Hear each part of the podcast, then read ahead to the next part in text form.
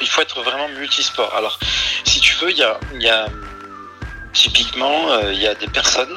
euh, je, vois des gens que tu as, interviewés euh, et en fait ils sont ils sont monodisciplines mais c'est ce qui les rend excellents donc ils ont la, faculté de pouvoir accéder à une excellence dans leur domaine moi j'ai fait un choix qui aurait pu être autre que celui que j'ai fait c'est à dire que moi j'ai choisi d'être moins bon mais d'être pas mauvais dans, beaucoup de domaines.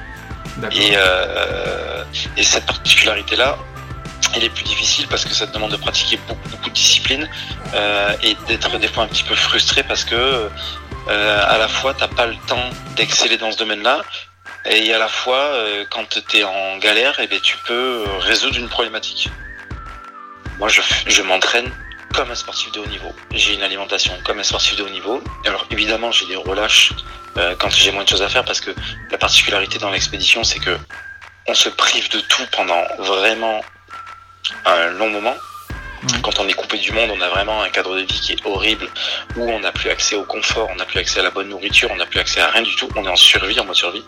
Et donc quand on rentre, enfin en tout cas moi quand moi je rentre, j'ai toujours tendance à contrebalancer euh, euh, cette carence en, en me faisant plaisir, en reprenant quelques kilos, en mangeant un petit peu n'importe quoi, et ensuite je reprends mon entraînement pour la fois d'après. Moi à la base je sais pas cuisiner un plat de pâtes.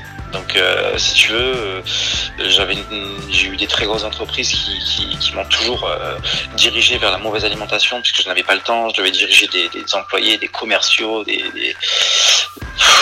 clients. Et, donc moi j'ai perdu euh, 20 kilos en l'espace de deux mois, euh, 10 en, en, en, en un mois, pratiquement 10, entre 10 et 18 en un mois j'ai perdu parce que euh, je me suis mis à cuisiner et j'ai découvert, euh, je me suis découvert une vraie passion pour la cuisine. Euh, mais sur la cuisine dirigée, sur la cuisine responsable, sur la cuisine écologique, sur la cuisine biologique.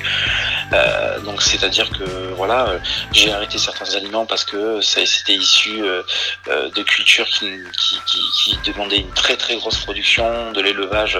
donc ça a beaucoup joué dans mon changement d'alimentation. Je me suis beaucoup beaucoup dépassé euh, psychologiquement à travers toutes les aventures que j'ai vécues, que ça soit personnel, que ça soit professionnel, que ça soit dans, nos expériences de vie, en étant papa, en- enfin beaucoup beaucoup de choses différentes qui m'ont forgé. Moi, je suis quelqu'un qui adore le développement personnel, donc euh, c'est c'est très très important pour moi. Ça fait beaucoup partie de ma vie de de me challenger toujours moi dans un quotidien pour être meilleur psychologiquement, pour être un meilleur papa, pour être un- une meilleure personne. Euh, mais ce que j'ai dû euh, ce que j'ai dû apprendre avec le temps, c'est plus euh, ma, ma faculté à accepter l'échec. Pardon. Voilà, ça, ça a été très dur. Il y a plein d'endroits où moi je suis tellement un compétiteur que être dans l'échec, c'est, c'est pas possible. Et c'est ce qui me donne en même temps euh, cette rage en fait de, voilà, de, me dire euh, je vais revenir plus fort. Moi, je suis vraiment un compétiteur. Quoi. Je suis un très grand compétiteur. Je, voilà, dès que j'entame quelque chose, je veux réussir. Bonjour à toutes et à tous et bienvenue sur le podcast Heroes Tribune. Ce podcast donne la parole aux femmes et aux hommes qui ont décidé de faire. Mes invités travaillent dans les domaines du sport, de la food, du coaching, du mental, de l'entrepreneuriat ou du développement personnel. Ils nous inspirent et nous permettent d'apprendre. C'est pourquoi je vais à leur rencontre afin de vous permettre de comprendre leur histoire, leur quotidien, leur vision, leurs peurs, leurs échecs, leurs astuces pour être productif ainsi que leur organisation. Avec ce podcast, je veux vous faire comprendre que nul n'est parfait et que vous seul vous fixez vos propres limites. Si le concept vous plaît et que vous souhaitez me soutenir, merci de vous abonner gratuitement sur cette plateforme d'écoute et à partager un maximum le podcast autour de vous, mais aussi de le noter 5 étoiles sur iTunes, cela m'aiderait énormément. Bonne écoute Bonjour à toutes et à tous, je suis ravi d'accueillir aujourd'hui Laurie Lag sur Heroes Tribune. Salut Laurie Salut. Alors, si tu le permets, je vais t'introduire en quelques mots et puis t'hésites pas à me, à me reprendre à la fin ou à corriger ou à, ou à compléter si besoin.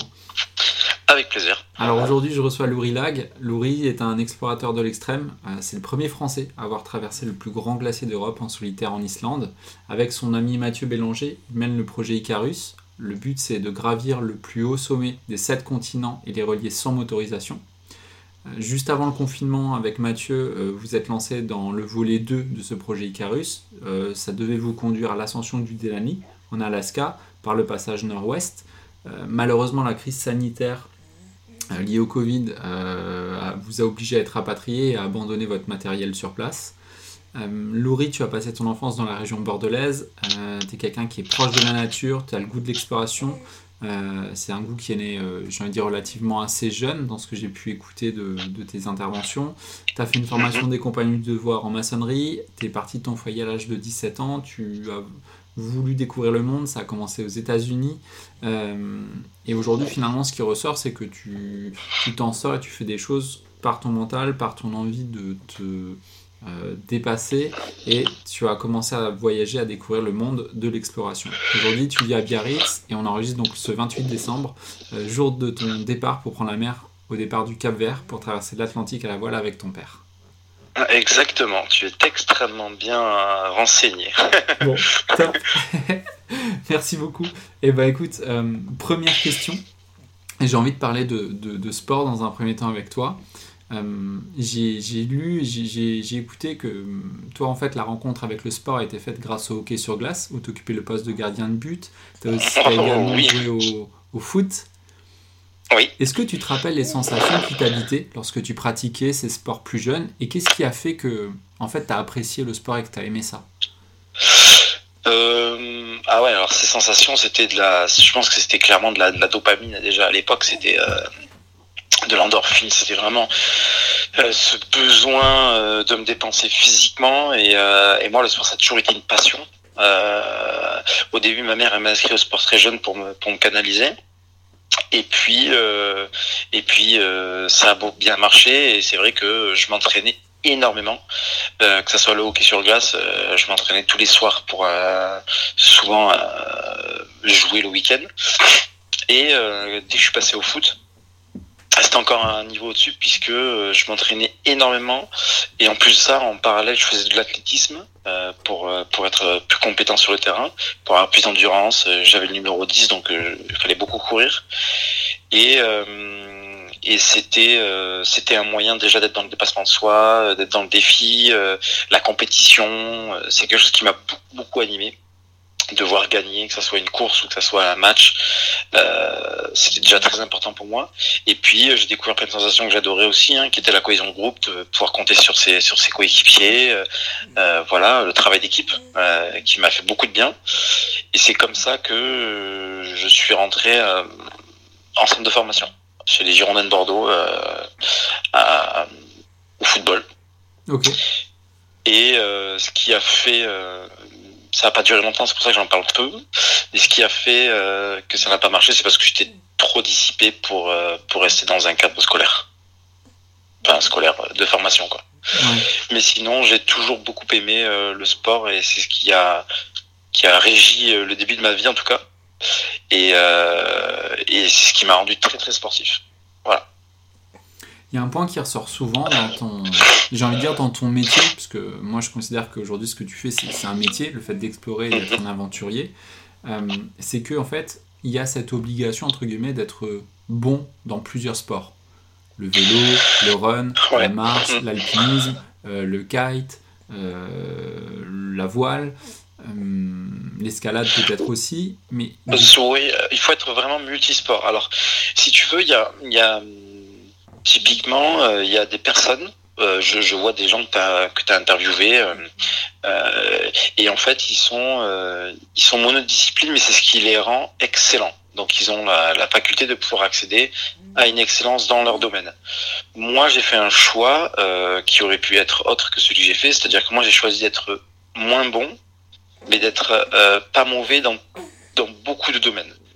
Et, et cette particularité là elle est plus difficile parce que ça te demande de pratiquer beaucoup beaucoup de disciplines euh, et d'être des fois un petit peu frustré parce que euh, à la fois t'as pas le temps d'exceller dans ce domaine-là et à la fois euh, quand tu es en galère et eh tu peux résoudre une problématique.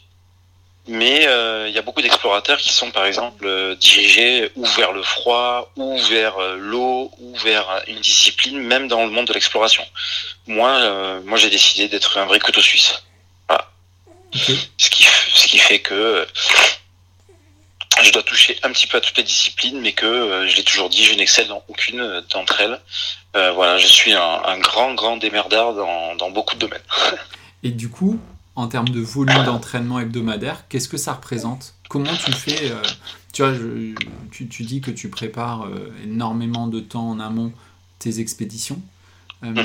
Comment tu fais pour justement atteindre ce niveau, comme tu dis, bon euh, un peu dans, toutes ces disciplines, combien de temps ça demande et surtout quel, quel sacrifice ça te demande aussi Alors déjà, euh, le plus grand sacrifice de toute manière, toi t'es papa, donc tu vas, rapidement comprendre. Moi je suis père de deux petites filles. Le plus grand sacrifice, c'est le temps. Euh, en fait, je, pars du principe que même en étant autodidacte ou en ayant de grosses volontés, d'une grande volonté de rattraper entre guillemets le temps perdu, c'est-à-dire de se former, euh, ben voilà, il faut partir loin de chez soi, il faut payer des fois ou alors il faut euh, acheter du matériel pour pouvoir euh, réussir à, apprendre à se former soi-même. Donc le plus gros sacrifice c'est euh, ben, le, temps puisque ça me demande beaucoup plus de temps en, en, en, en condensé. Euh, puisqu'il y en a, si tu veux, quand c'est leur discipline, ils apprennent euh, euh, sur des années et à un moment donné ils ont euh, la pratique de leur activité qui leur permet de s'exercer. Moi, à l'inverse, il faut que je rattrape le temps perdu et donc que je me forme très rapidement, notamment par exemple sur du kite, il faut que je fasse des formations ou du parapente en une semaine en intense. Il faut ensuite que je prenne mon, que j'achète le matériel, que je me fasse sponsoriser, que je parte à l'endroit voulu pour exercer et voilà, c'est c'est pas mal de temps et, euh, euh, et, et, c'est un, un, gros volume sur une année calendaire, mhm. puisque si tu veux, il n'y a pas que euh, il n'y a pas qu'une seule discipline.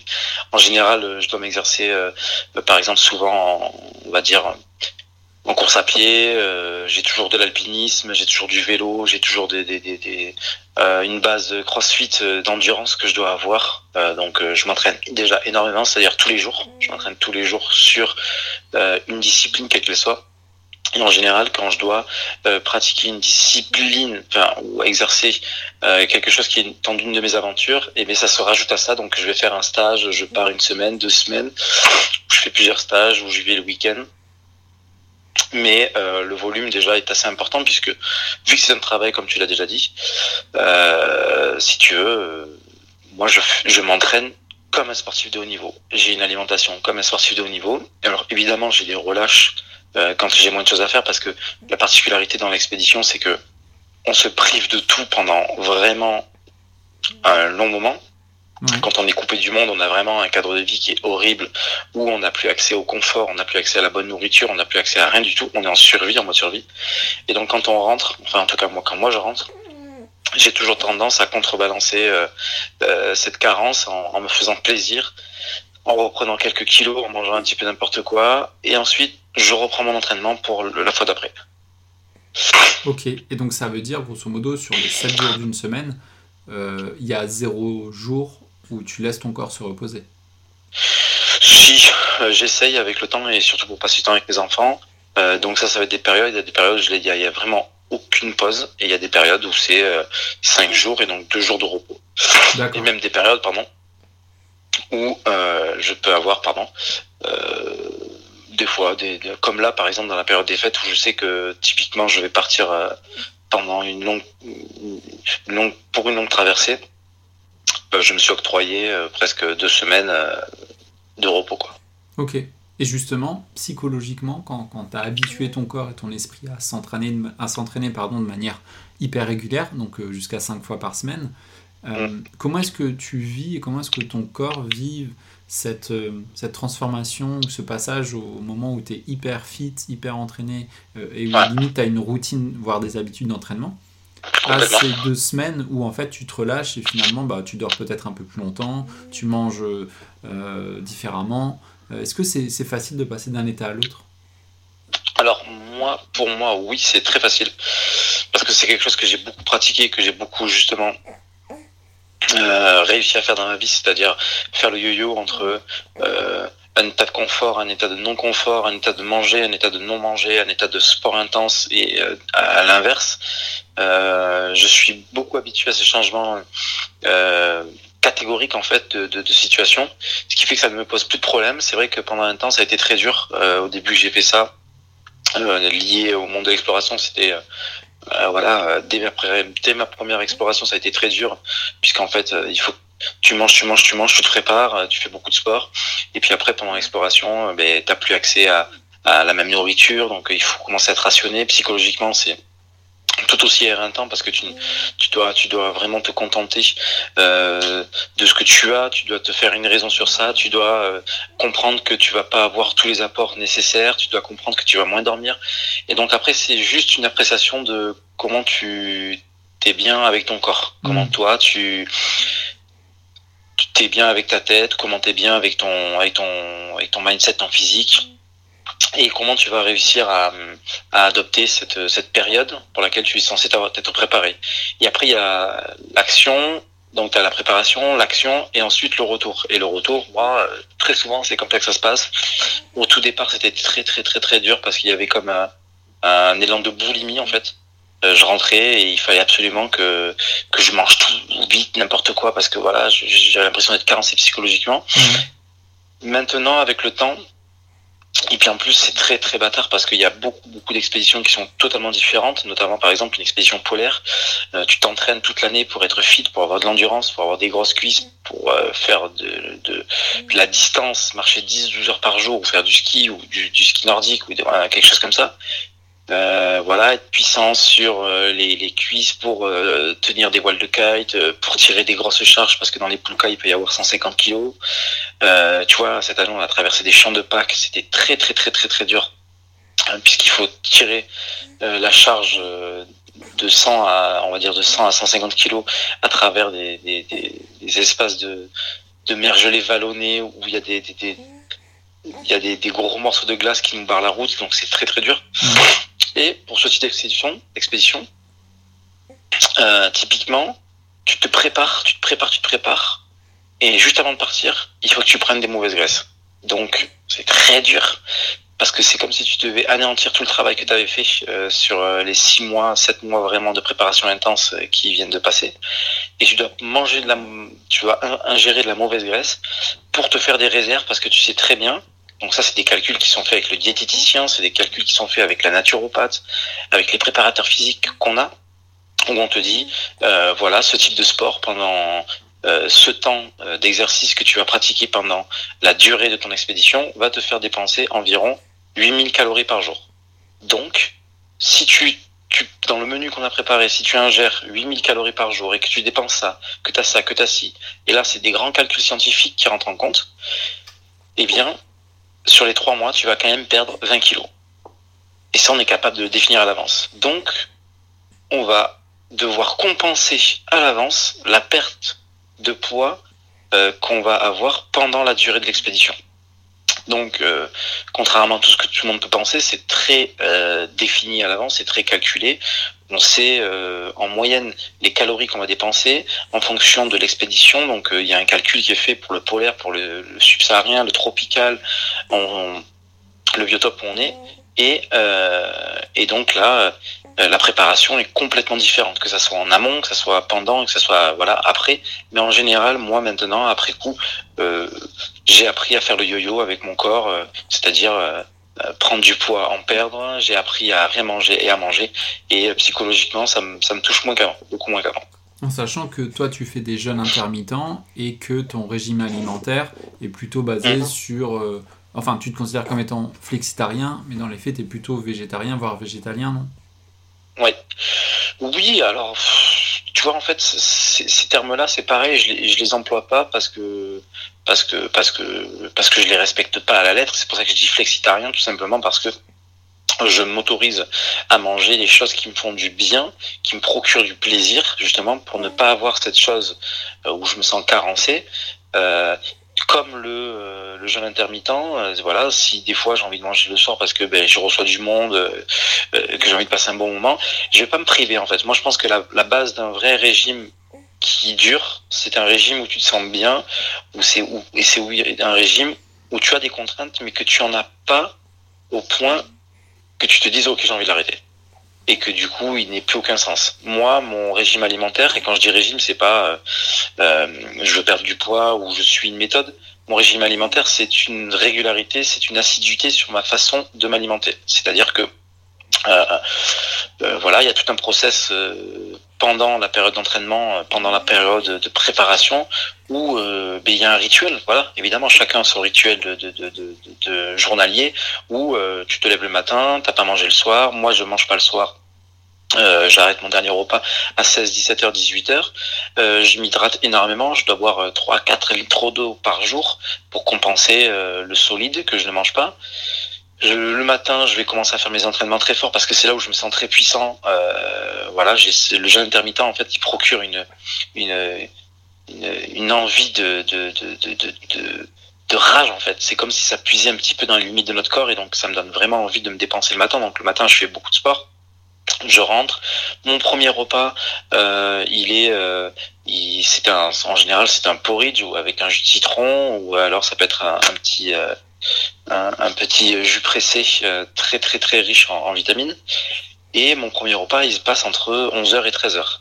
D'accord. Et de là, euh, et de là, 11h 13h, euh, il, va y avoir, euh, c'est un repas qui est censé, euh, en fait, c'est en fonction de mon état, où il est très léger parce que je me sens déjà encore un peu lourd de la veille, ou là, au contraire, j'ai très faim et je vais me faire un très très gros repas qui va me tenir. Et l'après-midi, je peux me rentraîner, je peux aller compenser en faisant une petite course, un petit peu de vélo, ou alors c'est mon CrossFit, mais le plus gros de mon sport en général est le matin avec mon coach. Et ensuite, je vais, je vais, je vais je vais prendre des compléments alimentaires, je vais prendre euh, du CBD, je vais prendre pas mal de choses qui me permettent aussi euh, de, de, voilà de pallier certaines problématiques. Quand tu manges pas beaucoup effectivement de viande, quand tu manges pas beaucoup euh, de certains aliments, parce que euh, voilà, j'ai pas de carence, mais mais tu, des fois je, je sens qu'il faut que je fasse, enfin il faut être quand même à, propre près de son, son, son corps et, et attentionné à, par rapport à soi-même.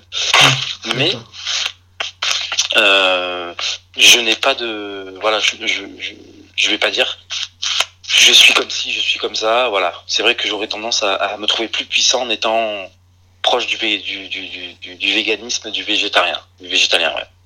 Est-ce que du coup, tu as appris ou tu as dû apprendre à cuisiner? Ah, c'est oh, plutôt ah, C'est énorme comme question ça.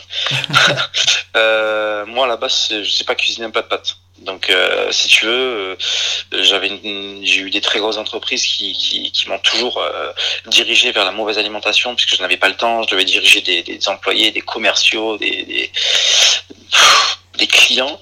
Et, euh, et, donc moi, j'ai perdu 20 kilos en l'espace de deux mois, 10 en, en, en, en un mois, pratiquement 10 entre 10 et 18 en un mois. J'ai perdu parce que euh, je me suis mis à cuisiner et j'ai découvert, euh, je me suis découvert une vraie passion pour la cuisine. Euh, mais sur la cuisine dirigée, sur la cuisine responsable, sur la cuisine écologique, sur la cuisine biologique. Euh, donc c'est-à-dire que voilà, j'ai arrêté certains aliments parce que c'était issu de cultures qui, qui, qui, qui, demandaient une très très grosse production, de l'élevage. Donc ça a beaucoup joué dans mon changement d'alimentation. Ce qui a changé dans, dans mon alimentation aussi, c'est évidemment euh, tous les produits qui, qui sont qui ont qui viennent de l'industrialisation donc euh, qui, qui ont été euh, raffinés. Euh, j'ai arrêté tout ce qui était farine blanche pâte blanche pain pain avec la farine blanche voilà tout, tout ce qui était issu des, des mauvais produits. Et donc j'ai dû vraiment me dire ok si tu veux bien manger et manger équilibré il va falloir que tu fasses des choix euh, très importants, à savoir manger biologique, euh, avec euh, des, des, des, des acheter en bas de chez moi au avec des commerçants responsables de, de région. Enfin voilà, je me suis vraiment mis en, en tête de changer ça et surtout de cuisiner des recettes. Donc j'ai commencé à apprendre la cuisine, clairement, et à prendre beaucoup plus de temps que je l'aurais pris avant pour cuisiner des plats à base de plantes, des plats qui me correspondait plus. Parce que moi, pour en arriver là, encore une fois, j'ai fait beaucoup de tests sur moi. C'est-à-dire que j'ai mangé beaucoup de viande, j'ai mangé beaucoup de protéines animales, j'ai mangé plein de choses dans ma vie. Et en fait, c'est en arrivant, en faisant des tests, en, à pas manger le soir ou à manger que, que certains aliments, que j'ai découvert ce qui allait, ce qui allait pas sur moi. Donc moi, je n'ai absolument rien à dire sur l'alimentation des autres. Euh, là, le seul conseil que je peux donner, c'est avant de, de, de, de, penser que quelqu'un d'autre a la bonne méthode pour vous, euh, cherchez la méthode pour cherchez-la pour pour vous-même déjà. Euh, personne n'est capable de pouvoir vous dire quoi faire alors que euh, tout le monde est différent et que on ne peut pas savoir de quoi on est fait. Donc moi j'ai fait beaucoup de de- d'essais sur moi pour trouver des réponses. Ok.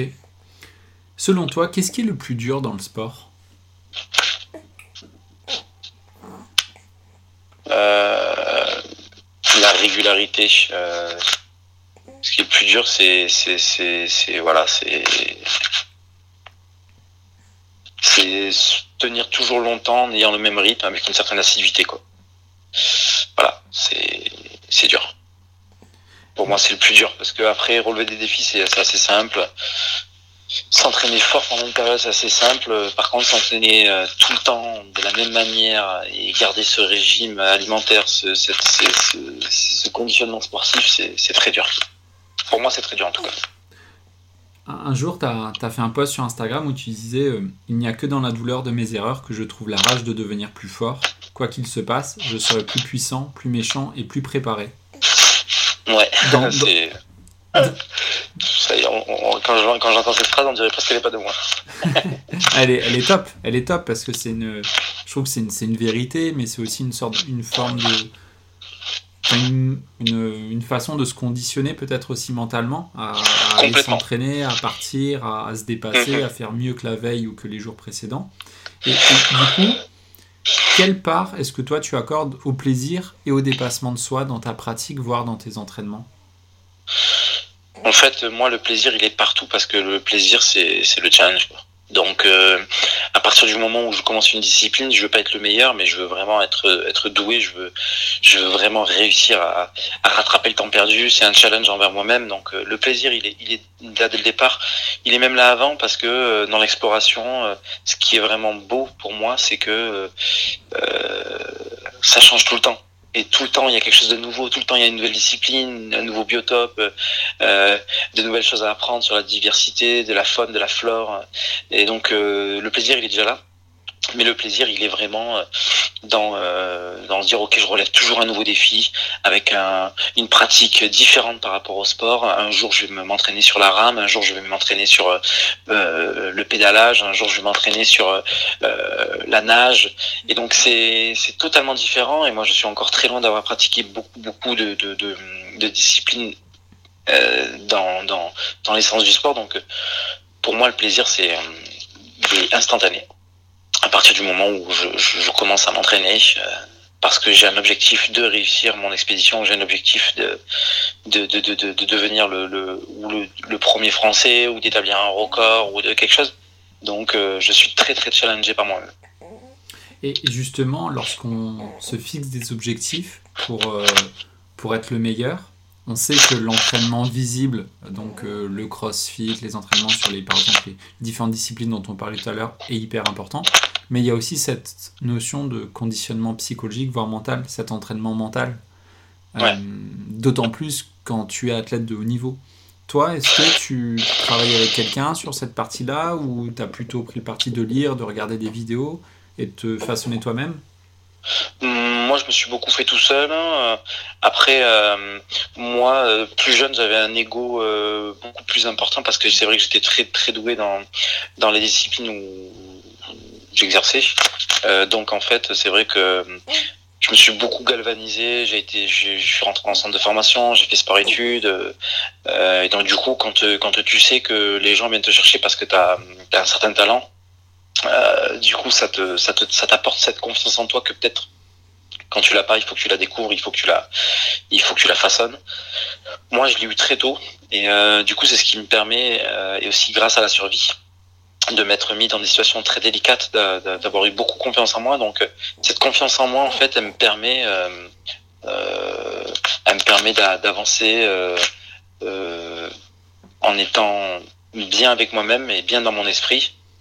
Je me suis beaucoup beaucoup dépassé psychologiquement à travers toutes les aventures que j'ai vécues, que que ça soit personnel, que ça soit professionnel, que ça soit dans, nos expériences de vie, en étant papa, en, enfin beaucoup beaucoup de choses différentes qui m'ont forgé. Moi, je suis quelqu'un qui adore le développement personnel, donc euh, c'est c'est très très important pour moi. Ça fait beaucoup partie de ma vie de de me challenger toujours moi dans un quotidien pour être meilleur psychologiquement, pour être un meilleur papa, pour être une meilleure personne. Donc euh, tout ça, ça fait partie de mon univers. Ma mère, euh, j'ai dans un univers très psychologique, donc euh, voilà, le côté mental, c'est quelque chose que je pratique énormément et pour lequel je, je, je beaucoup de mon temps et qui est aussi infini. Et donc c'est ça qui est génial.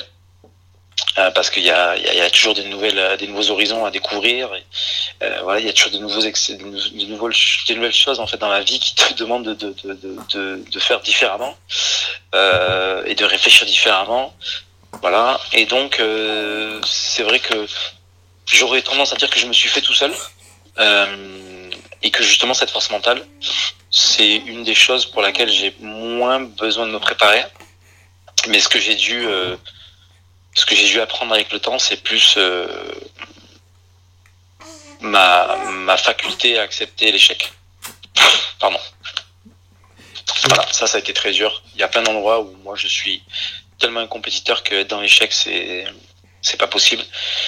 Et c'est ce qui me donne en même temps cette rage en fait de voilà de, de me dire euh, je vais revenir plus fort. Moi, je suis vraiment un compétiteur quoi je suis un très grand compétiteur. Je... Voilà, dès que j'entame quelque chose, je veux réussir. Et psychologiquement, justement, comment est-ce qu'on fait pour se préparer à soit réussir, soit échouer, soit être heureux, soit déçu? Tu vois, je prends l'exemple de, de la phase 2 du projet Icarus, où, où, justement vous faites rapatrier, vous prenez la décision d'être euh, rapatrié après 35 000 km de marche, je crois. Euh, on, j'ai entendu que tu vivais aussi ça comme un échec, d'autant plus que ce qui est déceptif, c'est que tu as dû abandonner ton matériel sur place. Euh, mhm. L'expédition s'est stoppée euh, assez nettement. Euh, mais tu vois, du coup, j'imagine que dans ton processus de visualisation, tu anticipes cette phase-là. Tu te dis, soit je gagne. Non, pas du tout. Non, pas, du tout. Non, non, moi, pour moi, en fait, si tu veux, ce qui fait la différence, c'est que euh, alors là, tu vas voir, ça fait euh, très, euh, ça fait égo surdimensionné ce que je vais te dire, mais typiquement quand je regarde le reportage, le documentaire sur McGregor, moi je m'identifie totalement à ça. Le mec, il, va, il visualise jamais l'échec. Moi, je ne visualise jamais l'échec. Pour moi, l'échec n'existe pas. C'est impossible. Il n'y a que quand il est là que je dois justement faire face et pas l'accueillir, parce que je n'accueillerai jamais l'échec. Euh, et encore une fois, typiquement, le chapitre 2 d'Icarus, euh, pour moi, euh, c'est un échec. Mhm. Même si je, je, je, n'y suis pour rien et que carrément c'est une crise sanitaire mondiale, pour moi c'est un échec et, et, et j'ai l'esprit très revanchard et, je, prendrai ma revanche sur ça et je réussirai ce que nous avons commencé à entreprendre, mais c'est impossible que je reste sur un échec. Donc euh, il faut savoir que moi je repartirai même seul, même si le projet Icarus n'existe pas, pour finir ça euh, et accomplir ce que ce pourquoi je suis parti. Mais je me suis jamais préparé à l'échec et c'est ce qui fait que ça me ça me rend euh, peut-être des fois un peu différent, c'est parce que typiquement Mathieu lui calcule les risques et, il, et dans ces risques il, il va mettre une part de d'abandon de, et d'échec alors que moi c'est littéralement impossible. Je ne, ça ne fait pas partie de ma programmation, euh, ça ne fait pas partie de ma préparation, et à aucun moment on va me parler d'abandon, on va, on va me parler d'échec. Les gens qui m'entourent, ils le savent très bien. Si je dois rentrer contre ma volonté, euh, c'est ou parce que je suis accompagné, ou parce que je, je suis rentré les pieds devant. Hmm. Mais euh, différemment, c'est pas possible. D'accord. Voilà. Moi, je préfère rentrer en ayant perdu un pied, une jambe, un bras ou même la vie, euh, je ne pas rentrer du tout que, que être dans l'échec. Pour moi, c'est impossible. Tu dis avoir eu et, et, avoir comme rôle modèle Jean-Pierre Papin, Bear Grylls, Mike Horn, par exemple, et, et mhm. vouloir les dépasser. Comment est-ce qu'on comment est-ce qu'on fait pour être meilleur que, que l'autre et surtout comment est-ce qu'on s'inspire de telles personnalités? Alors ma, ma, ma, vision, elle est un peu différente d'être meilleur. Disons que chacun est, excellent dans son domaine et puis de toute manière être meilleur qu'est-ce que c'est? Le mec il a fait ça à une autre époque euh, il s'est entraîné différemment avec d'autres moyens euh, la météo ou euh, le biotope où on est allé a complètement changé et typiquement quand, quand je pose des questions au staff de MyCorn pour avoir des informations sur le passage du Nord-Ouest puisque c'est l'une des rares personnes à, l'avoir traversé en solitaire et encore à ce jour qui détient un titre il ne donne rien il donne pas d'infos. Ça, tu vois, c'est un compétiteur. C'est un vrai de vrai. Euh, moi, j'ai mis de l'eau dans mon vin en me disant, ok, je veux être meilleur, euh, mais je veux être meilleur alors que les circonstances sont différentes. Euh, je le fais à une période de l'année où on est plus équipé, où peut-être ben, il fera plus, plus ou moins froid, et où je vais risquer ma vie. Et je trouve dommage justement que là, il n'y ait pas d'échange, d'échange technique où on soit là entre gens du même milieu en train de se dire, ok, c'était comme ça, ouais, tu vas voir là, tu vas pour esquiver ça et tout. Moi, j'ai quand même cette notion euh, de vouloir être le meilleur, mais c'est vrai que je mettrai pas la vie de quelqu'un en péril quand on vient de me demander des, informations. Moi, j'aide les gens, euh, je, voilà, malgré mon ego et malgré ma, ma, ma, vision de, la réussite mal placée, je je, je donnerai pas tous les détails, mais je prends vraiment beaucoup de temps pour beaucoup de personnes. Euh, et aujourd'hui, on m'appelle beaucoup pour me demander comment si le matériel, ça, ça, et eh bien je vais me donner, je me prête au jeu. Donc euh, oui, je veux être le meilleur, bien sûr. Euh, en fait, c'est pas que je veux être le meilleur, je veux qu'on se rappelle de moi. Je veux accomplir des choses que les autres n'accomplissent pas. Je veux, euh, je veux, voilà. Je, je, je pense que je suis fait pour pour réaliser de grandes choses et pour que mon nom marque l'histoire, que je, je, réalise de grandes aventures et, que je laisse quelque chose à mes enfants, que je laisse une, que je laisse euh, voilà euh, quelque chose qui a du sens pour moi d'avoir visité le monde d'avoir exploré des endroits qui, qui sont amenés à disparaître et c'est là où je veux être le meilleur. Quand je dis je veux les dépasser, oui, c'est que je veux les dépasser, c'est parce que je pense que tout bon sportif qui se respecte a envie de a des objectifs. Et pour être meilleur, il faut avoir des objectifs de devenir meilleur que, que d'autres personnes. Mais dans un sens, ça veut, ça veut, ça veut rien dire. C'est juste que toi, tu te, tu te, tu te galvanises, tu te, tu, te, tu te mets en condition, tu te, voilà. Comme McGregor, en fait, le mec, il, lui, perdre, ça fait pas partie de son vocabulaire. C'est pour ça que quand tu parles d'aventure, tu as envie que ça ressemble à une véritable épopée? Ouais, complètement. Et c'est une épopée et ça en est une. Et moi, c'est ma vision de l'aventure. C'est ma vision de l'aventure comme, euh, comme justement Mike Horn, d'autres le faisaient avant. Aujourd'hui, euh, les mecs, ils partent 15 jours euh, pour faire une aventure. Moi, je vais pas citer de nom, mais franchement, je trouve, pour moi, c'est de la branlette. Les mecs, ils partent 15 jours, ils font des films sur des trucs comme ça pour faire des trucs à sensation, alors que moi, je pars m'entraîner là-bas et que ça me pose aucun problème à bout d'un moment, faut remettre les choses à leur place. Euh, ok, vous avez compris comment les médias marchaient et que comment faire le buzz et faire la sensation et tout. Par contre, euh, on parle longtemps et on part vraiment dans le dur et là on va en reparler. Moi, euh, moi ça me saoule. Moi ça me saoule les gens et ça ça a été très dur aussi, notamment au niveau du au niveau de, de, de, de voilà de la reconnaissance parce que il y a des gens qui font des coups d'éclat euh, avec des actions euh, sportives ou, ou, autres qui sont pas non plus extraordinaires. Et pourtant ils en font des choses extraordinaires. Et donc il y a ce côté est-ce que je suis puriste ou est-ce que je suis pas puriste? Euh, et moi je suis pas un vrai puriste. Je suis un puriste dans le sens où j'ai toujours envie d'être le meilleur mais j'ai pas envie d'être critiqué par les gens qui sont du milieu.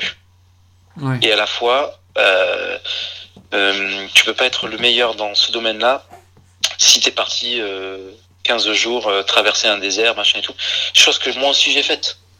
Mais j'ai appris de mes erreurs et aujourd'hui j'aurais quand même plus tendance à partir long, longtemps euh, et dans le dur à la, à, avec cet élan puriste pour que plus personne puisse me critiquer. Voilà.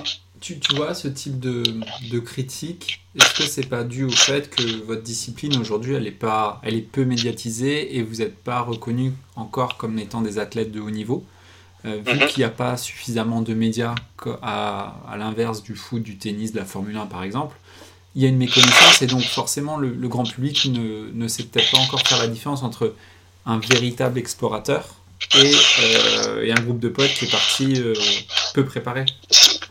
Non, mais parce qu'après, euh, si tu veux, c'est un gros concours de beats. Voilà, on va se le dire comme ça. C'est un grand concours de beats où, Aujourd'hui, euh, il y a quelques sportifs qui se, qui se, qui doivent se, qui doivent se diviser la part du gâteau et, et, voilà, même si chacun a une des disciplines excelle dans une discipline et qui est un peu différente, euh, et voilà, c'est difficile de, de, de, de effectivement d'être reconnu en tant que sportif de haut niveau. Ça déjà clairement c'est très dur et c'est ce sur quoi moi je travaille le plus que l'exploration soit reconnue comme une discipline sportive puisqu'on a des contraintes énormes, euh, souvent bien plus que, que quelqu'un qui va s'entraîner pour faire de la motocross. Je prends toujours cet exemple. C'est mm. vrai qu'un mec qui fait de la motocross, il s'entraîne, il s'entraîne, il s'entraîne pour 15 euh, minutes de course. Nous, on s'entraîne, on part 4 mois, 5 mois, on met notre vie en péril euh, tous les jours. Bien sûr, c'est une volonté, mais c'est une discipline. Et aujourd'hui, on n'a pas de sponsor comme, euh, comme, comme, comme tous ces grands sportifs. Et ça fait chier. Donc, moi, je me bats contre ça. et après, bon, c'est vrai que voilà, il faut. Tout le monde connaît que Mike Horn. Donc, forcément, ça a été le premier à établir des records. Et Mike Horn, moi, en étant allé sur ses traces, je sais aussi à quel point il a surjoué il a raconté des fois des choses qui étaient pas vraies, euh, qui étaient euh, qui étaient abusées, mais il s'est permis et puis il a fait des choses que personne ne fera. Ça reste un exemple et ça reste un grand malade. Euh, donc il y a des fois, voilà, tu te dis, ok, il y a des mecs, quel que soit ce que les gens pourront en dire, c'est quand même le grand respect parce que tu es du milieu. Hmm. Moi, je sais que ça n'a pas toujours été ça. Il y a beaucoup de gens qui m'ont chié dessus, qui m'ont critiqué parce que parce que euh, ben, j'étais pas préparé, parce que j'étais pas du milieu, je suis sorti de nulle part, ce qui est vrai. Mais par contre, euh, voilà, avec le temps, j'ai appris. Aujourd'hui, je décide de faire des choses beaucoup plus puristes pour euh, pour faire fermer des gueules vraiment et qu'on ne puisse pas revenir là-dessus. Oui, en même temps, c'est ce que tu dis dans, dans tes interviews, c'est que tu es parti au début non préparé, notamment aux États-Unis, lorsque tu t'es fait piquer par le scorpion. Et ton premier message, c'est de se dire, en fait, je recommande à personne de partir comme moi, j'ai eu beaucoup de chance. Maintenant, euh, je prépare et je tout est au millimètre. Et tu as un staff de sécurité, tu as un staff qui gère la partie météo, tu as un staff qui gère la partie médicale. Enfin, tu vois, t'en parlais tout à l'heure, tu fais suivre. Typiquement, typiquement, tu parles de ça. Euh, euh, j'ai fait une vidéo il y a peu de temps en parlant du scorpion qui est apparu sur VRAC, la média sur Internet que les gens ont trouvé, qui a été qui a été repris sur Facebook et tout, qui a fait des millions de vues et tout, où je me fais littéralement humilié quoi. Parce que voilà on touche un grand public parce que les gens comprennent pas ah ouais ça c'est un explorateur hein, les pauvres cons et tout euh, il sait même pas ce que c'est un GPS il a prévenu personne et tout je parle de ma première expérience où je n'étais même pas explorateur même pas aventurier où c'était un voyage qui a mal tourné et les gens arrivent pas à faire la différence. C'est pas grave. Voilà ce qui compte pour moi c'est euh, c'est que moi je vois l'évolution c'est que moi je me sente mieux et tout. Mais de toute manière je serai toujours critiqué tout le monde sera toujours critiqué. Euh, que tu sois bon mauvais que tu excelles et puis de par mes expériences personnelles, je peux te dire que quand tu es au top du top, tu une légende, et le jour où tu fais une faute de quart, euh, tu es, une pauvre merde.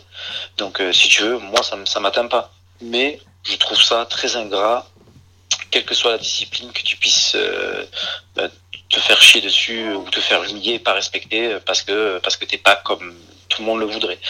Et moi, malheureusement, dans la personne que je suis, et qui casse tous les codes et qui n'en a rien à faire de ce que les gens pensent, euh, je me fais très régulièrement euh, voilà, critiquer fortement. Après, ce que les gens oublient dans, ces critiques, euh, c'est le contexte. C'est que toi, tu sortais d'une période de ta vie où ton seul souhait c'était d'être libre, d'aller découvrir le monde, tu avais une soif, envie de manger justement des, paysages inconnus, il y avait un challenge aussi euh, perso qui était de se dire, euh, se tester peut-être, tu vois, de partir avec peu de matériel et, voir ce que c'est qu'une véritable aventure. Enfin, tu vois, c'était un, c'était un passage peut-être de ta vie où, où tu voulais commencer à te prouver quelque chose et, c'était ton objectif. Après, les gens l'acceptent ou pas, mais en tout cas, c'était ta volonté, tu vois. Mais clairement, mais après, si tu veux, pour remettre à chaque fois dans le contexte, les gens ne font pas toujours. Euh, voilà, moi je m'en fous, c'est comme ça. Je me pose pas de questions en fait par rapport à ça. Euh, ce qui compte pour moi, c'est comment je me sens aujourd'hui et comment me perçoivent les gens qui m'aiment. C'est-à-dire, est-ce que je suis en sécurité euh, Est-ce que ma famille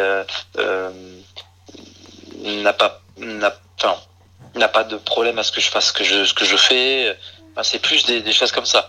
ce que les gens pensent, vraiment, je, vraiment, je m'en tape, mais tu n'as même pas idée. Et même, je prends un malin plaisir à aller sur YouTube, aller voir les gens qui mettent des commentaires, des vidéos et tout, parce que c'est hilarant. C'est, moi, je suis pas touché par ça. Voilà. Avant-hier, je suis allé euh, sur, sur Facebook regarder justement cette vidéo du scorpion où je me fais complètement chier dessus. voilà, moi je, je rigole et puis, puis, voilà. Donc ça m'atteint pas trop ça. Moi, ce qui compte, c'est les objectifs, c'est comment je gagne ma vie, c'est euh, d'avoir la chance aussi de, de, de, de, faire quelque chose que j'aime, ce qui n'est vraiment pas donné à tout le monde. Donc à partir de là, à partir de là, je, je, je, je m'estime déjà pas comme tout le monde. Une aventure, c'est un moyen de se tester, mais c'est aussi un moyen de vivre quelque chose, de vivre une expérience avec euh, en, groupe notamment. Euh, je prends par exemple donc le projet Icarus, mais aussi les, formations, les stages en survie que tu, euh, que tu opères. comment est-ce que toi tu fais pour cohabiter avec des gens en expédition, en stage, et, du coup faire en sorte que vos personnalités arrivent à, cohabiter? Eh ben, C'est très simple. Euh, sur les stages que j'organise, c'est les gens qui doivent cohabiter avec moi. Donc, euh, quand tu viens dans un de mes stages, moi, je te fais pas de cadeau. Voilà. Moi, je suis pas là pour faire de la pédagogie euh, à tout prix. C'est un stage de survie, c'est un stage qui est dur, c'est un stage, voilà. Les gens, ils viennent parce qu'ils parce que parce qu'ils ont envie d'en chier. Euh, donc euh, je suis pas spécialement là euh, euh, pour toujours te brosser dans le sens du poil. Euh, voilà, est-ce que ça va pour prendre soin de toi? Si tu as envie d'un coaching, ce qui n'est pas pareil, ou si tu as envie que je t'apprenne les choses d'une manière différente, oui, ben, tu me payes pour une prestation. Et à ce moment-là, je vais essayer dans ma philosophie de m'adapter à toi, de te pousser dans tes retranchements et dans tes limites sans euh, que ça aille trop loin pour que tu bascules. Donc là, c'est jouer euh, avec un juste milieu.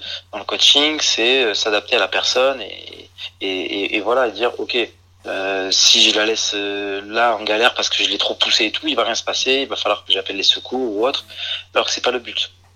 Quand tu es en stage avec moi, c'est différent. Quand tu es en stage avec moi, moi je suis quelqu'un qui aime bien les choses à la dure ça veut dire que ça sert à rien de parler pendant mille ans quoi. Euh, le but de l'opération c'est euh, voilà. Tu veux savoir si c'est dur de porter un sac de 25 kilos, ben prends-le, porte-le et puis on en parle à l'arrivée. Moi je suis plus dans l'action. Donc euh, tout est différent en fait. Moi j'aime bien tout.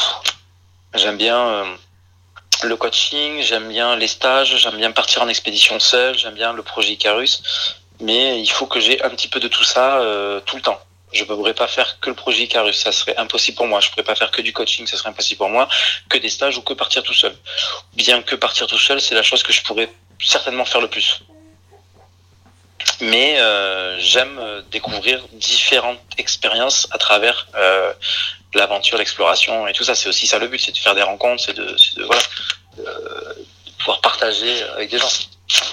Et dans les stages que tu proposes lorsque les, les participants ou participantes candidatent, est-ce que tu, il y a une phase de présélection, c'est-à-dire que tu viens les challenger, tu échanges avec eux avant d'accepter leur, euh, leur inscription définitive? Euh, Souvent, oui, il y a des, il y a des, souvent il y a des, il y a des, il y a des, euh, il y a pas des, phases de présélection, mais, effectivement, il y, a, des moments où on passe des coups de téléphone et puis on sait si oui ou non la personne est apte. Après, tout dépend du niveau, hein, mais, tout dépend du niveau, mais, si tu veux, euh, euh, tu tu t'emmènes pas des, gens qui, n'ont aucune euh, connaissance euh, de leur corps ou alors qui sont pas du tout sportifs dans un endroit où tu sais qu'ils vont en chier. Voilà, c'est du bon sens. Après, c'est des stages qui sont ouverts à tous. Le but de l'opération, c'est aussi que quelqu'un découvre quelque chose et donc il faut aussi être flex. maintenant, de là se mettre en situation de danger et que ça devienne euh, lourd pour tout le monde, c'est pas le but. Donc j'essaye effectivement euh, de trouver, de, de, jauger, bien que tu ne peux jamais avoir de jugement sur quelqu'un à l'avance. Voilà. Donc euh, je, je, je, je, fais au mieux, mais dans les stages débutants, tout le monde a sa chance. Et puis c'est aussi ça le concept du stage débutant, c'est que euh, s'il y en a un qui est plus fébrile que l'autre ou s'il y en a un qui a plus de difficultés, le but c'est d'apprendre la cohésion de groupe. Et donc si on se, on se, on se, on va sur le rythme du plus lent. Ce n'est pas grave, c'est comme ça. Et on va, c'est pas tout un groupe qui est pénalisé, c'est, euh, c'est tout un groupe qui avance ensemble. Donc moi j'essaye de, de, de, de, partager des, des valeurs. Ok. Si, si on en vient maintenant au, à la notion, au sujet de l'apprentissage, Euh, tu disais tout à l'heure que pour être bon en, crossfit, par exemple, ou dans tes disciplines, tu travailles avec un coach. En quoi c'est important pour toi?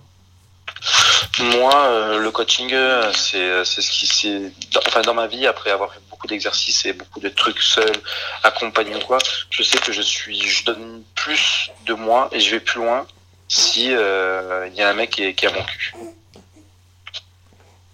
Voilà, c'est comme ça que ça marche. Moi, j'ai besoin qu'on me, pour me dépasser vraiment très très fort, j'ai besoin que quelqu'un euh, soit derrière moi et, et, me crie dessus, et me fasse me dépasser. Moi, j'en mes amours. Dans, dans le projet Icarus, à un moment donné, tu as dit que ce qui te plaît, c'est d'apprendre tout le temps, et, mais aussi d'apprendre de Mathieu, parce que vous êtes ah complémentaires. Complètement.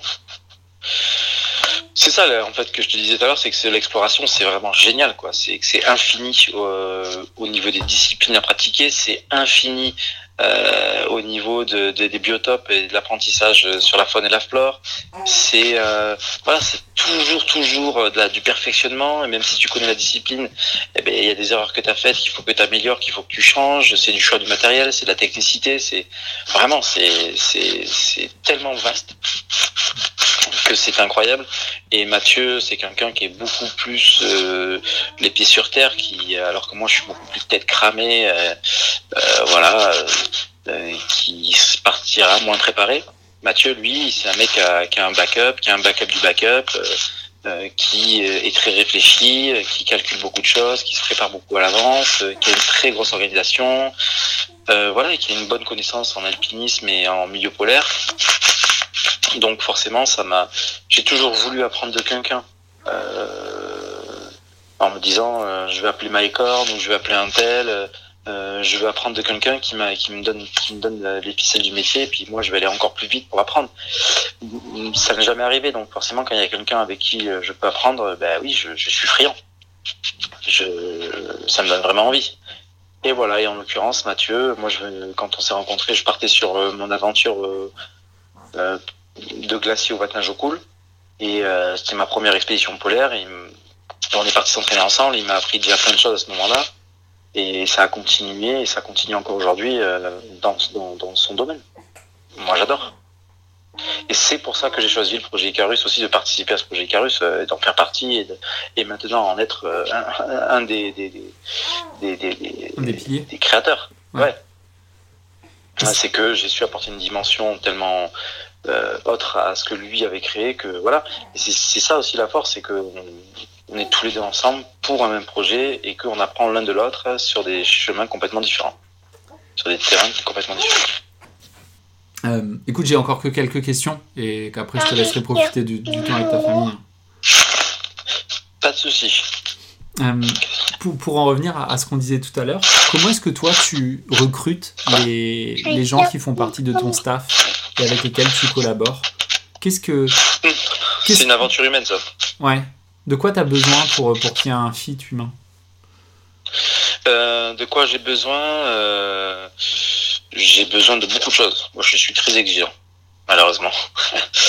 euh, non, mais j'ai besoin de, j'ai besoin que, j'ai besoin de, de, quelqu'un qui a une histoire déjà. Chacun a son histoire, ça compte pour moi. Euh, l'histoire de l'autre, d'où il vient, euh, comment il est arrivé là, euh, les souffrances qu'il a, qu'il a déjà vécues, les joies qu'il a déjà vécues. Voilà, l'humain que, que j'ai en face, c'est très important pour moi. Après j'ai besoin qu'il ait des compétences. Il faut forcément qu'il m'apporte quelque chose euh, dans son domaine ou dans voilà ou qu'il soit euh, qu'il soit euh, volontaire pour apprendre. moi, mon équipe s'est constituée essentiellement de rencontres qui ont été faites au fur et à mesure.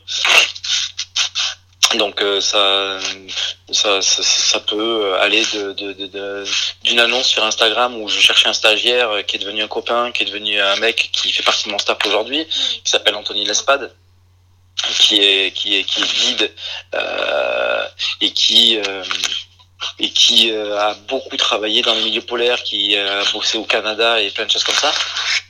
Je, je suis et et donc, euh, à la base, j'ai juste passé une annonce sur Instagram parce que je cherchais quelqu'un pour m'épauler dans mon démarchage, dans ma recherche de sponsors, dans les trucs, parce qu'il y a beaucoup, c'est une très grosse entreprise derrière et ça demande énormément, énormément de temps.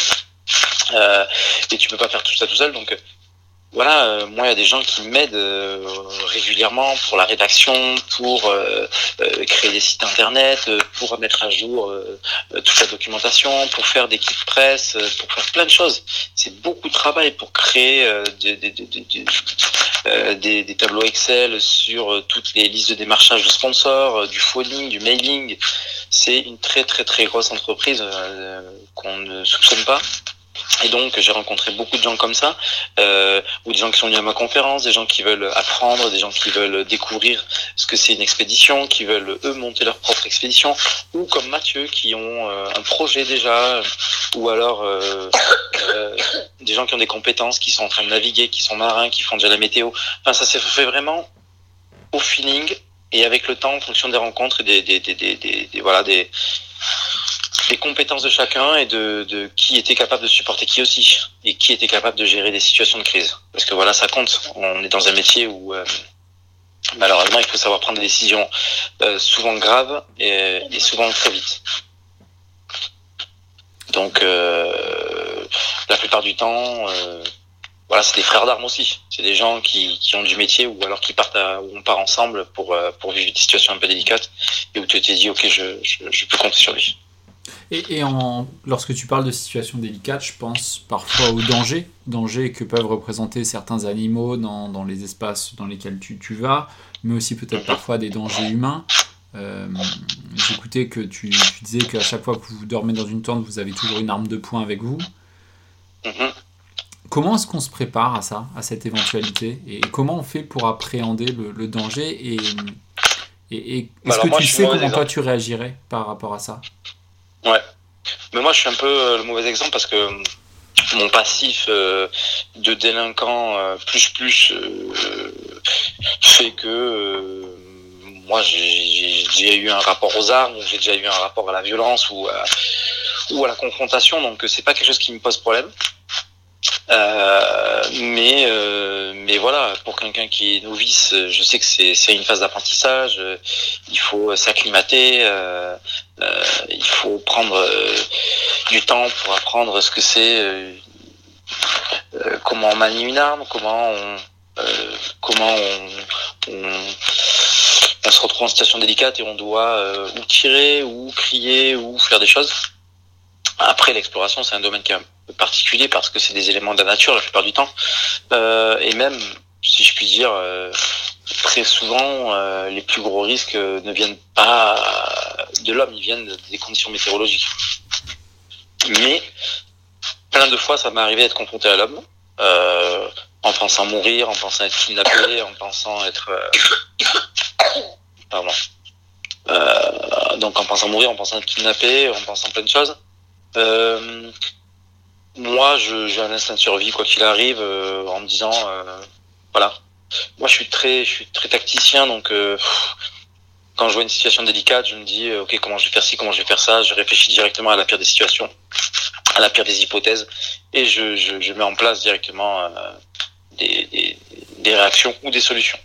Mais c'est vrai que moi, l'approche du danger, euh, ben, j'en suis un peu détaché. Et c'est ce qui me permet de, de, me retrouver des fois dans des situations euh, cambolesques où les gens me disent euh, Non, mais mec, euh, ça tu le savais, et puis ça quand même, tu t'es pas renseigné et tout. J'ai tellement peur de pas grand chose que ben, je, je, je me renseigne peu. Et même, c'est ça qui, que j'ai découvert avec Mathieu, c'est qu'à force de beaucoup trop se renseigner, du coup, ça enlève un petit peu la magie. ce côté tête, tête cramée et magie que euh, je pourrais avoir. Voilà. Le dernier sujet, avant de passer aux questions de la fin, c'est l'écologie. Euh, oui. Toi qui as un rapport assez fort à, à la nature et au, au, paysage, quel regard est-ce que tu portes sur cette, euh, dire, cet aspect écologique, étant donné que euh, tu es l'un des premiers spectateurs? Mmh, alors,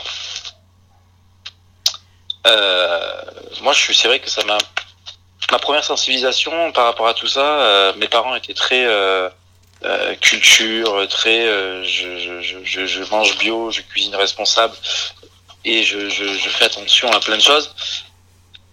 Mais ma première, ma première vraie connexion à ça, ça a été ça a été euh, de changer d'alimentation. là, j'ai fait des grosses prises de conscience. Oui, attends, excuse-moi deux minutes. Ouais.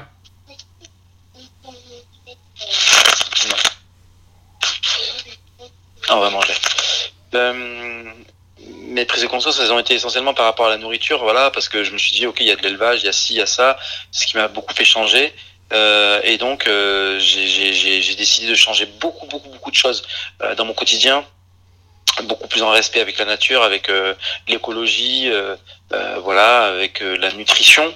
Beaucoup de choses sont liées à l'eau, beaucoup de choses sont liées à l'élevage, au plastique, donc beaucoup de choses comme ça. Donc euh, j'étais très sensibilisé. D'ailleurs, la première partie du, de, mon ascension du Vatnajökull et de ma traversée du glacier, elle était dédiée à euh, une constatation écologique en Islande, puisqu'en fait l'Islande, euh, j'en ai très rarement parlé, mais euh, l'Islande c'est un c'est un pays.